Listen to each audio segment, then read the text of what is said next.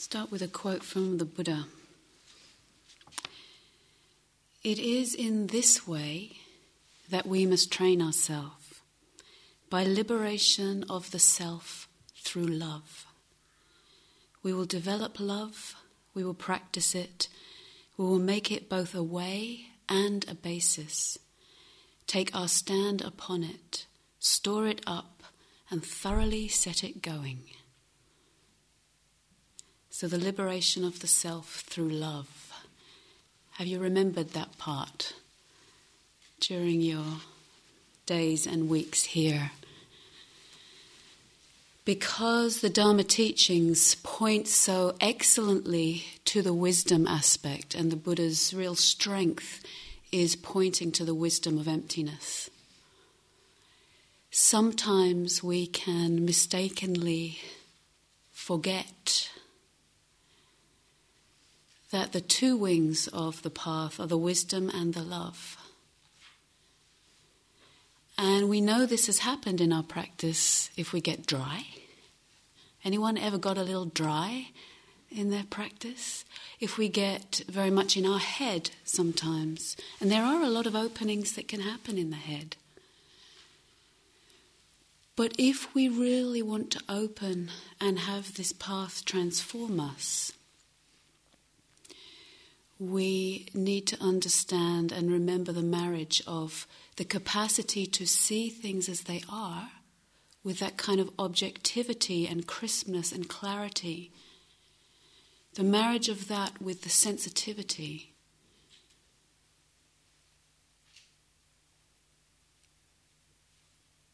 The open, the undefended. So, this morning I want to speak about one of the faces of love, one of the aspects of love.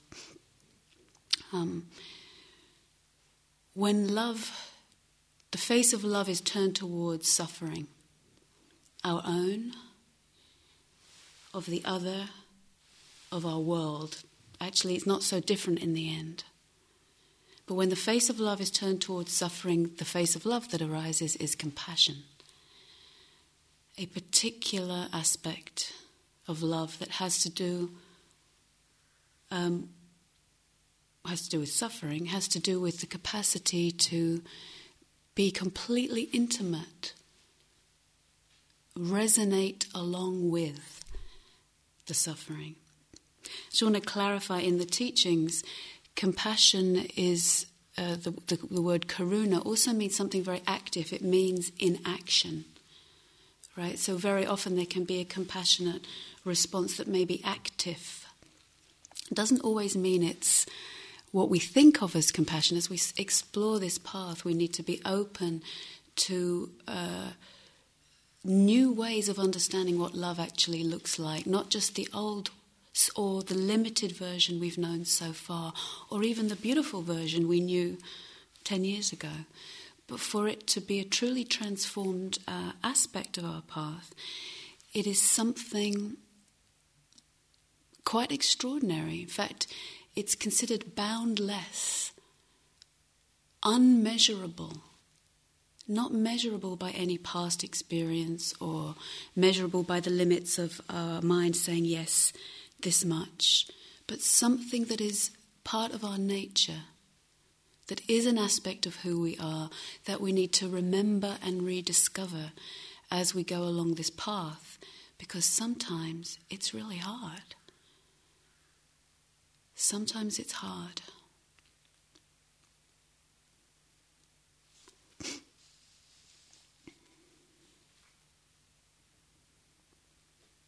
So, this quality that can pulsate along with the suffering. Your suffering, my suffering, can pulsate along with. It's even like the language of being, um, you know, being on the right wavelength. Literally, compassion is so fine and extraordinary. The wavelength of it is so subtle.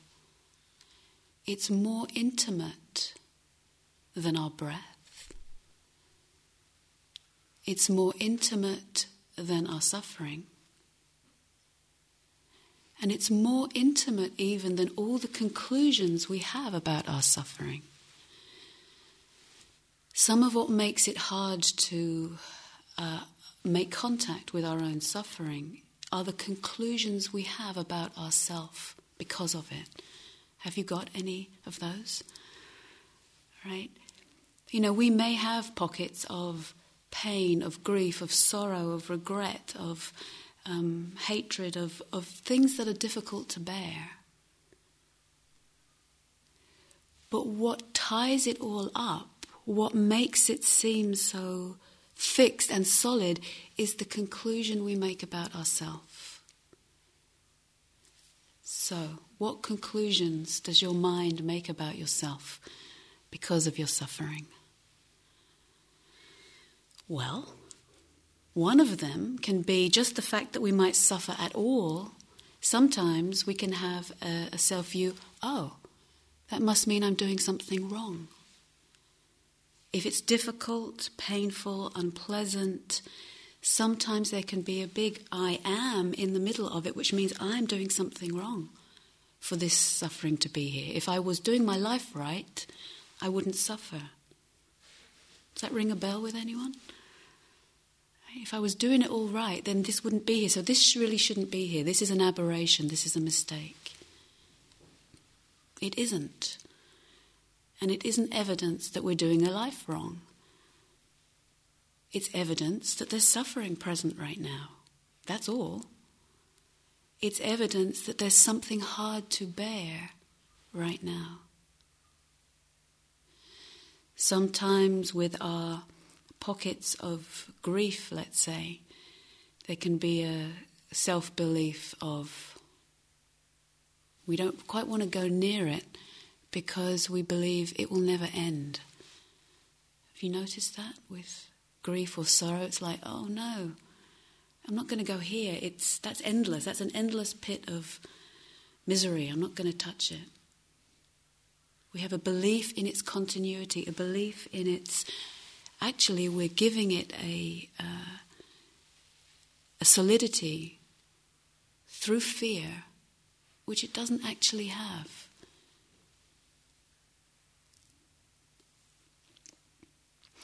What about if you see pockets of hatred arise in you?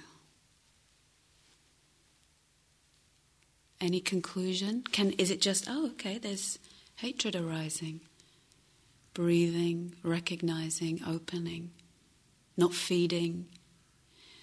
That's not usually the case. Normally, oh, that shouldn't be here. That definitely shouldn't be here. That must mean I'm bad. You know, there's another conclusion added onto it, which locks the whole thing in place. It's true, it hurts, it's painful. But that's very different from the addition of self, right at the center where the key is locked, thrown away, and then here, here it is. This is the truth. I am bad. It's very painful. What else do you notice? Any other beliefs that kind of lock in place the formation that makes it hard for us to pulsate along with? They're endless, aren't they? They're endless. Sometimes we have the view, oh, I'm suffering, that means I'm doing it right. You know, that's what the Buddha always talked about. That means it must be good. No pain, no gain. It's another view. It's another view that keeps us in a fixed position to the places that, quite frankly, hurt in us. They're hard to pulsate along with, they break us open. And sometimes we don't want to be broken open. We might like the idea, don't you like? It's like, oh, yes, openness. Well, on the journey to openness, sometimes things get a little shaken. On the journey to openness, it's not all fun and games because a lot of our places in us are closed.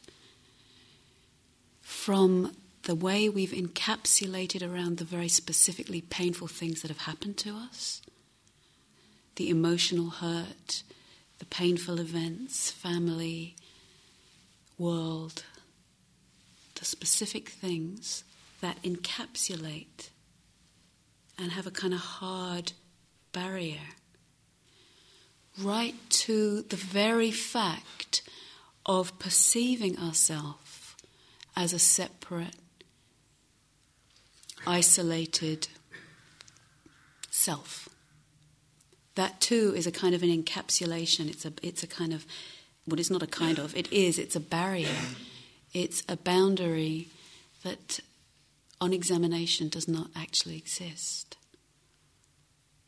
That too is suffering. That encapsulation of me is me here, and there's you lot out there.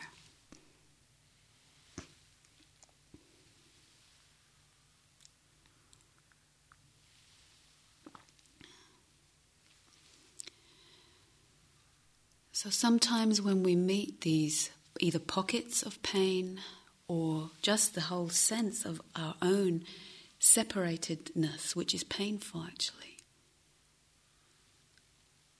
They are the places where compassion can arise. And it's not me that has to do the compassion. It is actually part of our nature. It's part of who we are. But from that place of identifying with this small nugget of encapsulated pain or this big nugget of encapsulated separateness, from that perspective, we cannot imagine that compassion is our nature. It's like, tell me another one. I'm tight, stuck, in pain, giving up, had enough, I'm out of here.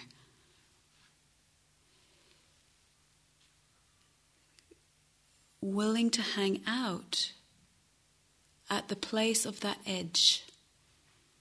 These are the, this is the place where compassion can arise, like a, a balm from beyond. Like a balm from beyond. Like a tenderness or it is a it's not like a tenderness, it is a tenderness that is more tender than, you know, in the spring when those green shoots start to come, push out of the earth. And they're very light green, they're very pale green often, and they're very tender. And it's a miracle how that tenderness can penetrate such cold earth or such hard concrete as we see. That's extraordinary every time I see that in the city or the pavement, where that tenderness actually has a power that our ordinary mind couldn't possibly, doesn't kind of make sense. How could something that tender that delicate, that gentle, that unimposing, how could it have such power to penetrate the fabric of hardness, of concreteness? Ever felt your mind like concrete? Like lead? Ever felt your heart mind like lead? like rubber. Ever felt resistant here? Anyone not felt resistant here? It doesn't make sense to our ordinary conception that something so fine has such a power.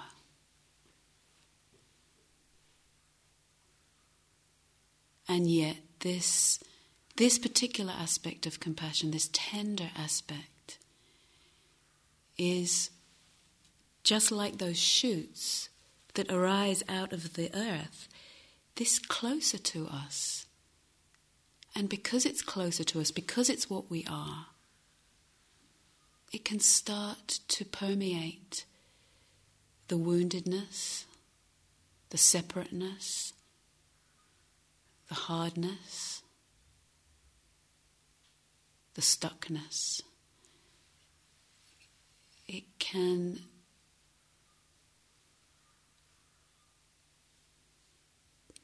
like an ether meet the places where all of the stuck bandages we've tried to put on our heart can start to let them lift a little. So we can find out what's really true, actually. All those beliefs that say, well, therefore I'm suffering, therefore I'm good, or therefore I'm bad, or therefore I'm. We can actually start to hear those, hear those cries. Kuan Yin, this is the a personification, an embodiment, a, a representation of this quality, which we can call it a balm from beyond, and sometimes it feels like it's beyond, but it's not beyond. It's not other than what we are. Beyond simply means beyond our known, what is currently known to us. Beyond simply means cu- beyond what is our current limited conception of what's possible. That's what beyond means. It's not something kind of um, esoteric. And there's a lot beyond what we already know, isn't there? I think Jan, I might have spoken a bit about not knowing yesterday. Did he? No. okay, he thought he did. um,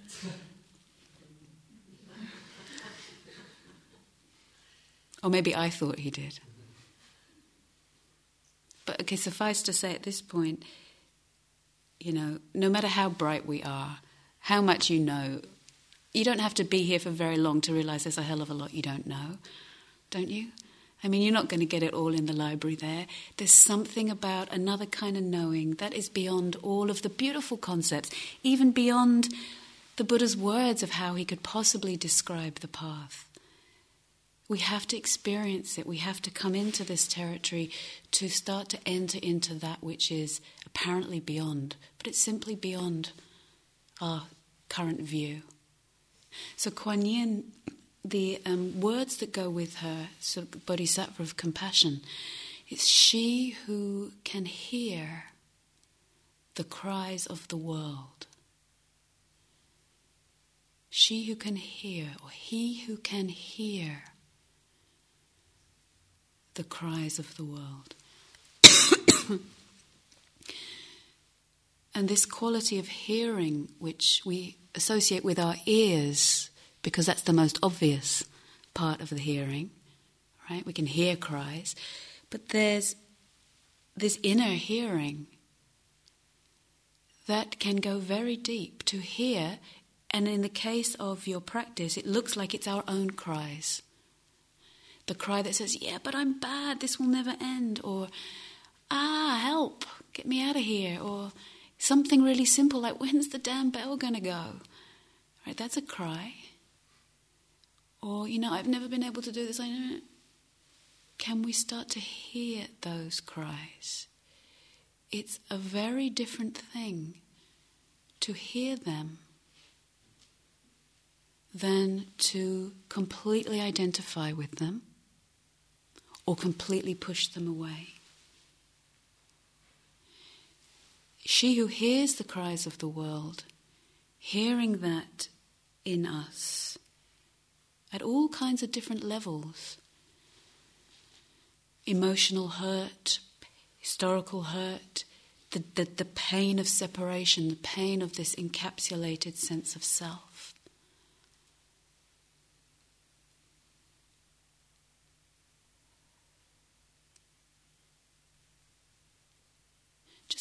I just invite you to breathe for a minute together with the capacity to hear, the capacity to hear right now, which might be that you hear the silence. You don't have to go find the cry right now.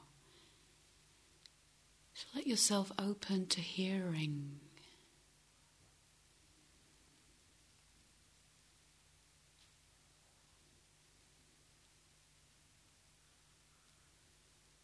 And if any of you, and I know some of you do, come and listen to the silence, sometimes in the early morning in here or late at night, listening to the silence.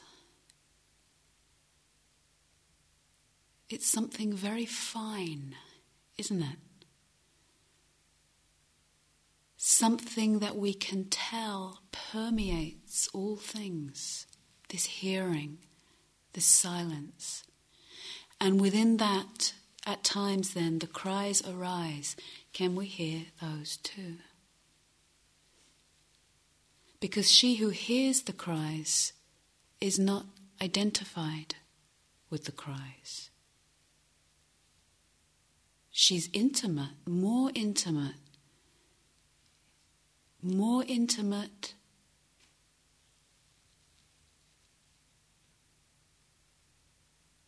than what our mind can conceive of that intimacy is, which normally has to do with two things getting together, doesn't it? Intimacy is like it's two things and they get intimate, right? Even let go of that idea about what intimacy is this hearing, this compassion is more intimate than two things getting together. It's our nature. The intimacy is inevitable and unavoidable, and a lot of our suffering is our resistance to fa- that fact of our interconnection. The resistance that we don't really, even though we like the idea of knowing that we're interconnected, sounds lovely the journey to really get it experientially, that it's known, head center, heart center, belly center, that that's really known, requires for most of us a journey that has pain in it at times. Sometimes, a lot of the time. I heard a story, I think it comes from uh, India where it's in a way it's saying, okay, you, you, you've asked for a spiritual journey, watch out, basically.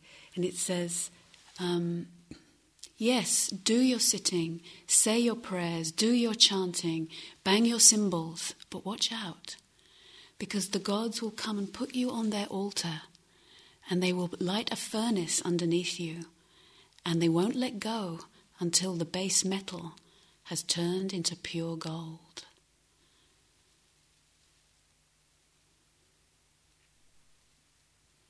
The base metal, the limited perception of what we are, the not knowing the extraordinariness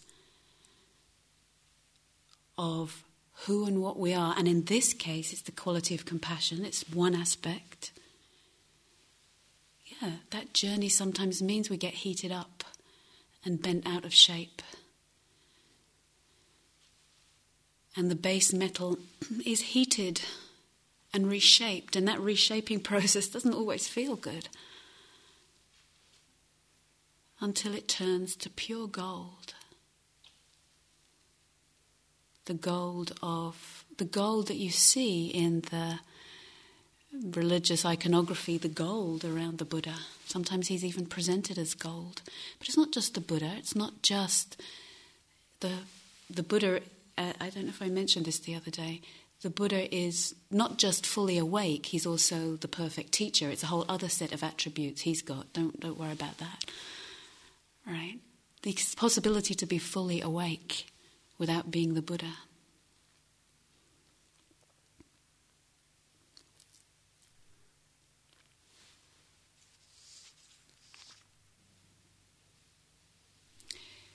So, some of it, some of our ambivalence, actually, even though we like the idea of compassion, some of our ambivalence to really resonate, pulsate along with the cries of the world is because it hurts.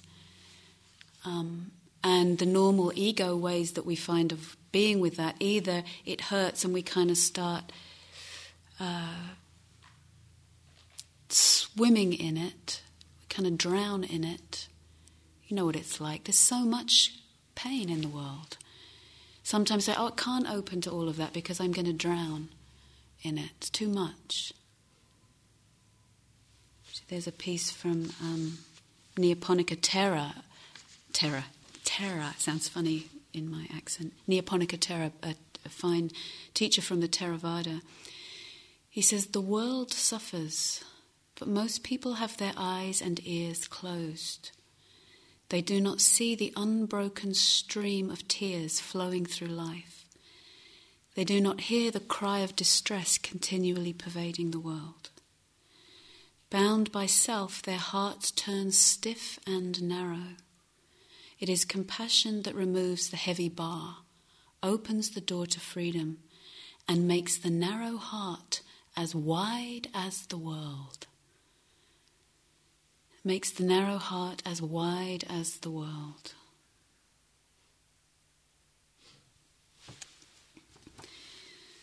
So, do you have any ambivalence to pain and suffering? I mean, of course we do. It hurts. And one of the things that um, seems like a very important feature of this territory as the base metal is being turned to gold is that we can feel very vulnerable in that process.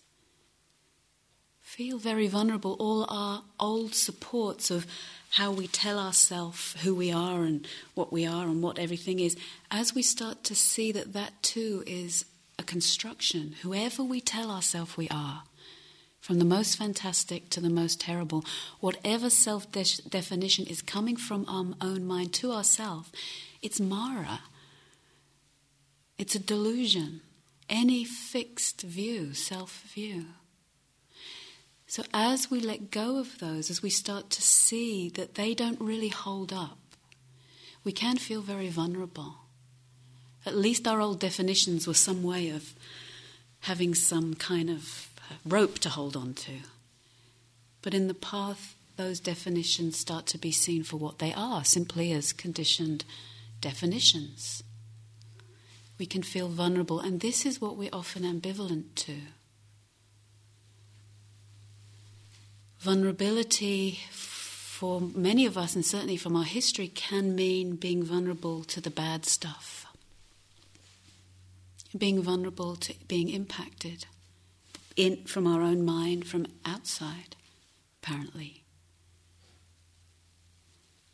But there's another way of understanding what true vulnerability is in terms of the path as we mature and become, as we're adults, as we have our practice, our mindfulness, our investigation, our refuges, our sangha, our place to come sit with whatever is going on vulnerability is actually a necessary condition for learning. If we're not open to being impacted, we don't learn anything, actually.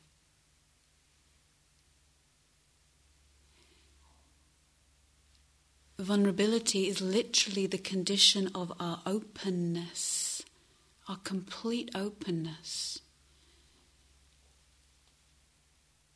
That is there in the small child. The child doesn't have the maturity yet, doesn't have the capacity to discriminate, to be able to say, no, that's not appropriate right now, or yes, this is. But the quality is the same, right? That quality in the in the the, example that comes to mind, I mean, I'm, you know, sometimes around my nieces and nephews, but most of them are going beyond one now. They're all older we had a, um, one of the staff's young children here uh, Christmas, last Christmas, so it's a long time ago now. And she brought her new baby in, who was three months, and her little one, who was nearly two, I think.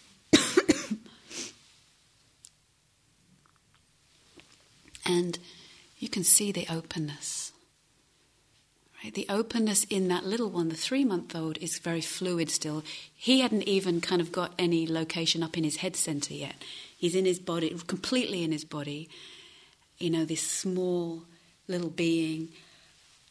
And, you know, the eyes don't even, you know, like we kind of think we're kind of located up here, most of us. Sort of, we look at each other and we're because we've we kind of we've kind of come to land a little bit more in our brain, which is necessary. It's certainly a necessary function.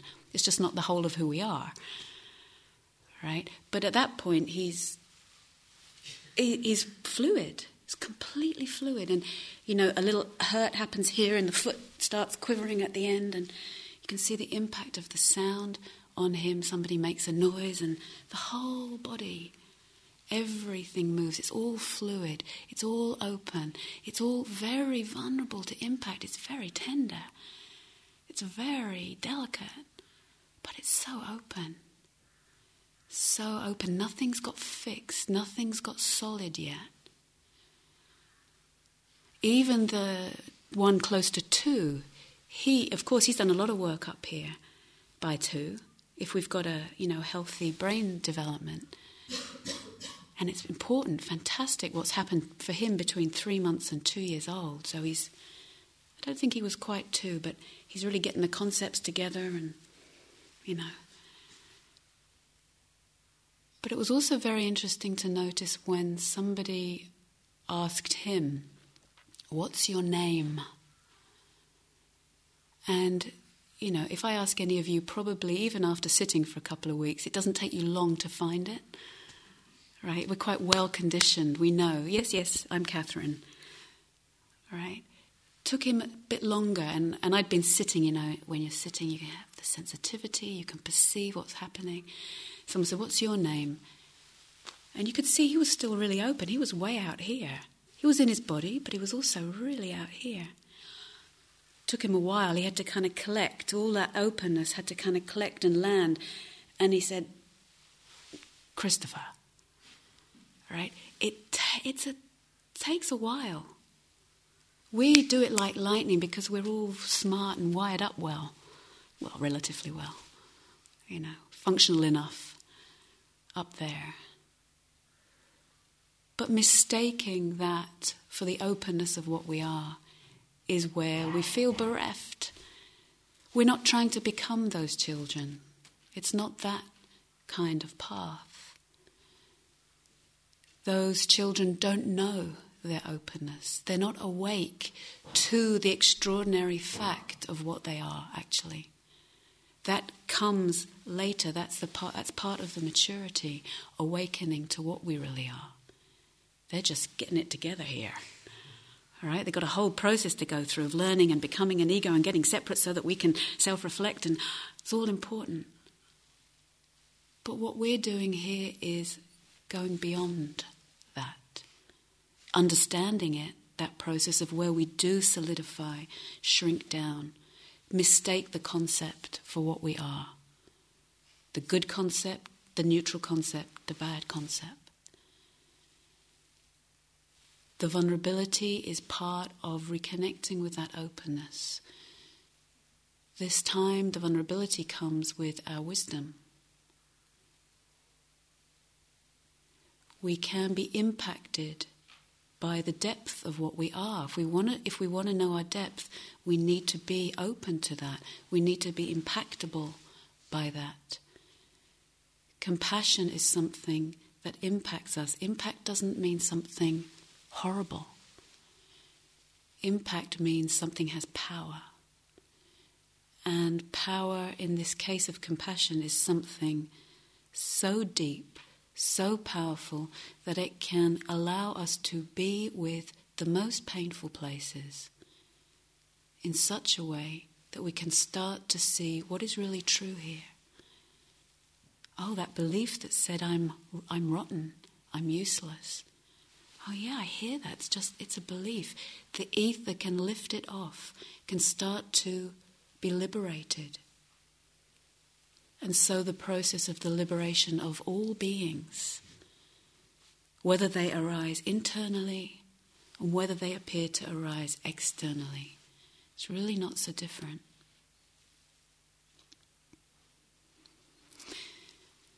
The Buddha himself, I would say, it's not, it's not something that I hear taught particularly, but I would say he was extremely vulnerable. Yes, very wise, very deep, very profound, very clear, very bright, had a brilliant mind.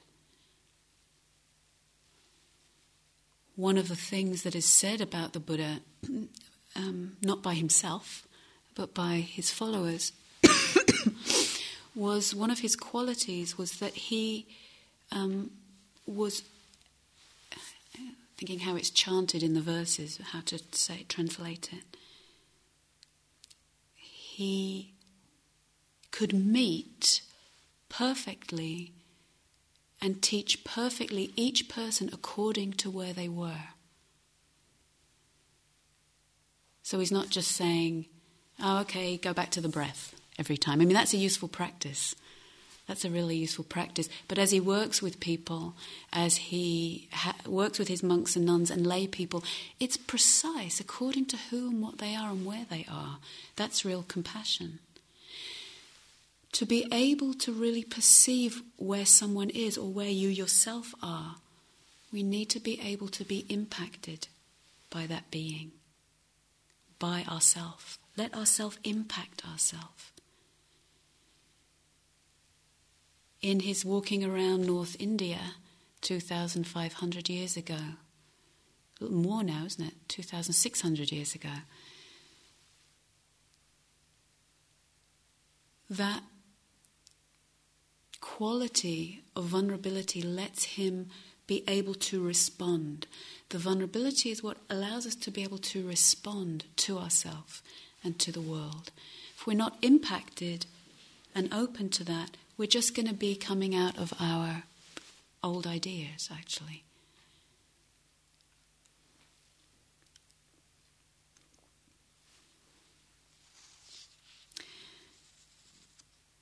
So, hmm.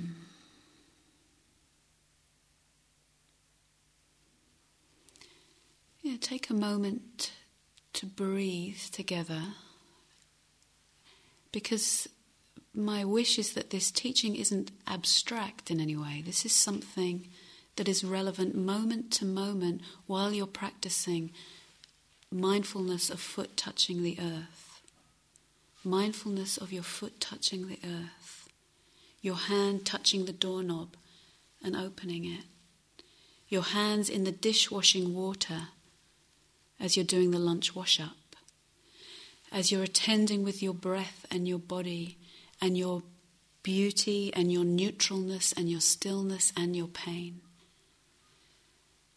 Right here, as you attend to this right now, that you're breathing in with the sensitivity to this human predicament.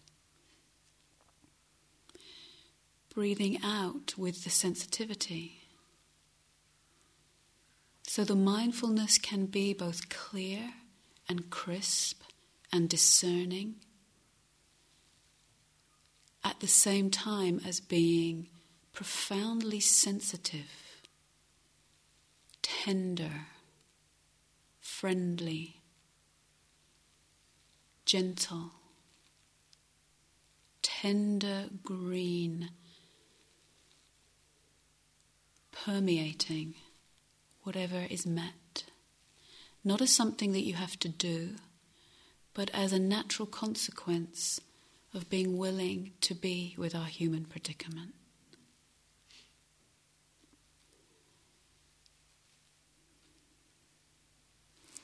And here we can start to see then that the love is something that, the compassion is something that arises in response to suffering. But love has many faces, and we're not always suffering. When that love meets joy or someone's happiness. There can be delight in that. It's the same face, it's the same tender aspect that can meet what is beautiful and wholesome and delight in that. That can meet another being and is unobstructed and undefended in the friendliness. The same friendliness that people talk about when they go and meet the cows in the field over there. Sometimes it's easier with animals that that don't have the same, I don't know, sorts of identity issues. They've got different ones. I don't know, whatever it is. What makes it hard for us to meet sometimes another human being? All the projections and all the things who they remind me of and all of that which makes that simple, vulnerable meeting sometimes a little harder. That's the advanced course, right? Bringing this quality into the human realm. But let's say you're meeting the cows, good, play, good intermediary to practice with. That natural friendliness that can be there. Sometimes you might be a little afraid if you've never hung out with cows very much. But there can be a natural, spontaneous, undefended friendliness because we resonate. There's a being there something that's sensitive, that's impactable, that just wants the best. However, it is that a cow conceives that for herself. I've no idea. But we know that we recoil from pain and we relax in friendliness. Actually, I heard an, a nice poem yesterday. Did I bring it? Yes. So, this is where the compassion practice then opens out to understanding the naturalness of our interconnection, not something you have to work towards and you'll get there later once you're better. That's just an idea. Consider the generosity of a one year old who has no words to exchange with you yet, and instead offers her favourite drooled on blanket, her green dinosaur as big as she is her cloth doll with the long pigtails. If you were outdoors, she would hand you a dead beetle, a fistful of grass, a pebble, by way of introduction, or just because. And if a moment later she wanted it back, it would be for the joy of the game that makes every simple object an offering. In the same way, sun drapes a buttered scarf across your face. Rose opens herself to your glance, and rain shares her divine melancholy. The whole world keeps whispering or shouting to you, nibbling your ear like a neglected lover. The whole world keeps whispering or shouting to you, nibbling your ear like a neglected lover. And if you just take a breath, whether or not the poem impacted you, just taking a breath, this is what's being pointed to. That all moments, even the most insignificant ones, the most painful ones, the most beautiful ones, each moment is an offering, actually, for us to understand the truth of our profound interconnection that is more knowable than our name is knowable, that is more inevitable than the concepts in our mind, that is closer to us because it is what we are, actually. So, in practice, remembering who and what we truly are.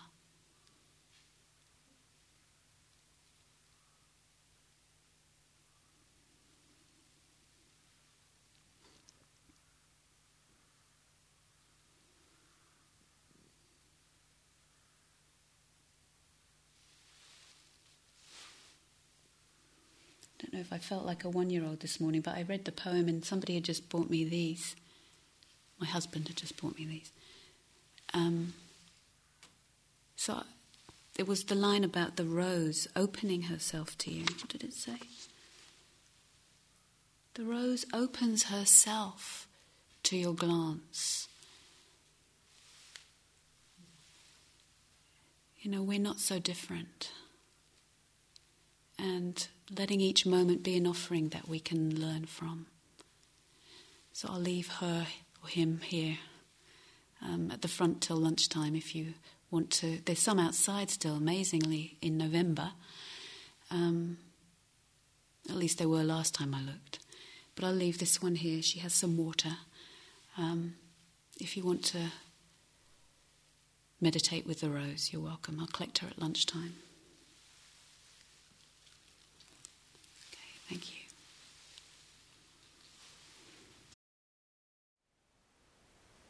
Thank you for listening.